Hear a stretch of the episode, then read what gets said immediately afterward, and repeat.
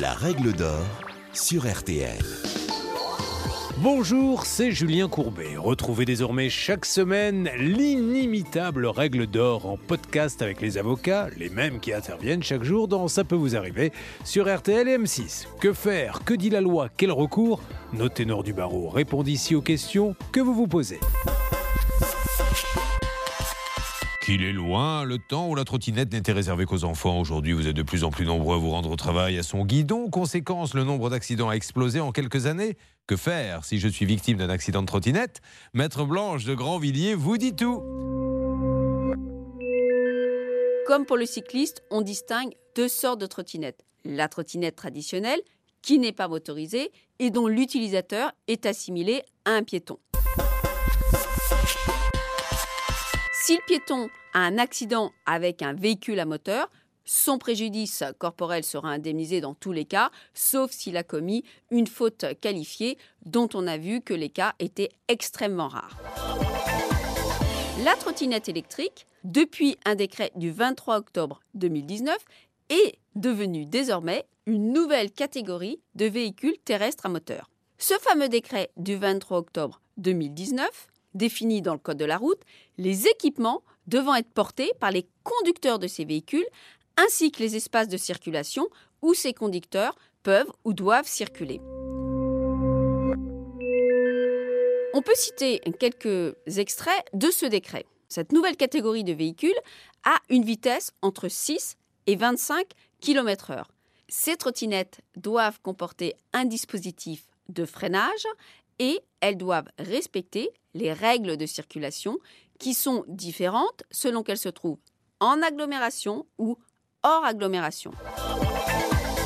Point important, le décret précise l'équipement obligatoire pour circuler en trottinette motorisée. Le conducteur doit avoir un casque, doit porter un gilet de haute visibilité, doit porter sur lui un dispositif d'éclairage et doit avoir des feux de position. Point important, comme il s'agit d'un véhicule à moteur, eh bien, le trottinettiste doit obligatoirement souscrire une assurance sous peine de sanctions pénales importantes. Le trottinettiste étant considéré comme un conducteur de véhicule, cela signifie, en application de l'article 4 de la loi Badinter, que s'il est impliqué dans un accident avec un autre véhicule, cela signifie que cette fois, sa faute simple pourra lui être opposée pour limiter l'indemnisation de ses préjudices corporels. Ce point est prévu par l'article 4 de la loi Badinter. Toutefois, pour opposer la faute du conducteur, il faut rapporter deux preuves. D'abord, cette faute et la preuve que cette faute a une influence directe et certaine sur le préjudice qui découle de l'accident.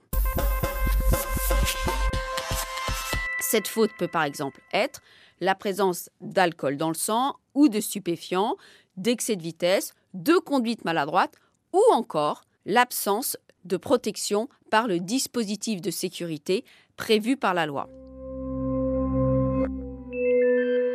Comme pour les motards, l'indemnisation du trottinettiste pourra être réduite si l'assurance du véhicule avec qui l'accident est intervenu prouve qu'en présence de ces équipements, le dommage ne serait pas intervenu. Il est donc indispensable, si vous êtes un usager fréquent d'une trottinette électrique, de vérifier que vous êtes bien assuré, voire de souscrire une assurance complémentaire, car d'une part, les sanctions en cas de défaut d'assurance sont lourdes et vous ne serez pas indemnisé si une faute est retenue contre vous. Attention, car les sites de location de trottinettes libre-service ne sont pas toujours bien assurés, en tout cas pour les dommages subis par l'utilisateur. Vous venez d'écouter le podcast des règles d'or de l'émission Ça peut vous arriver. Retrouvez tous les épisodes de ce podcast sur l'application RTL, sur rtl.fr et sur vos plateformes favorites.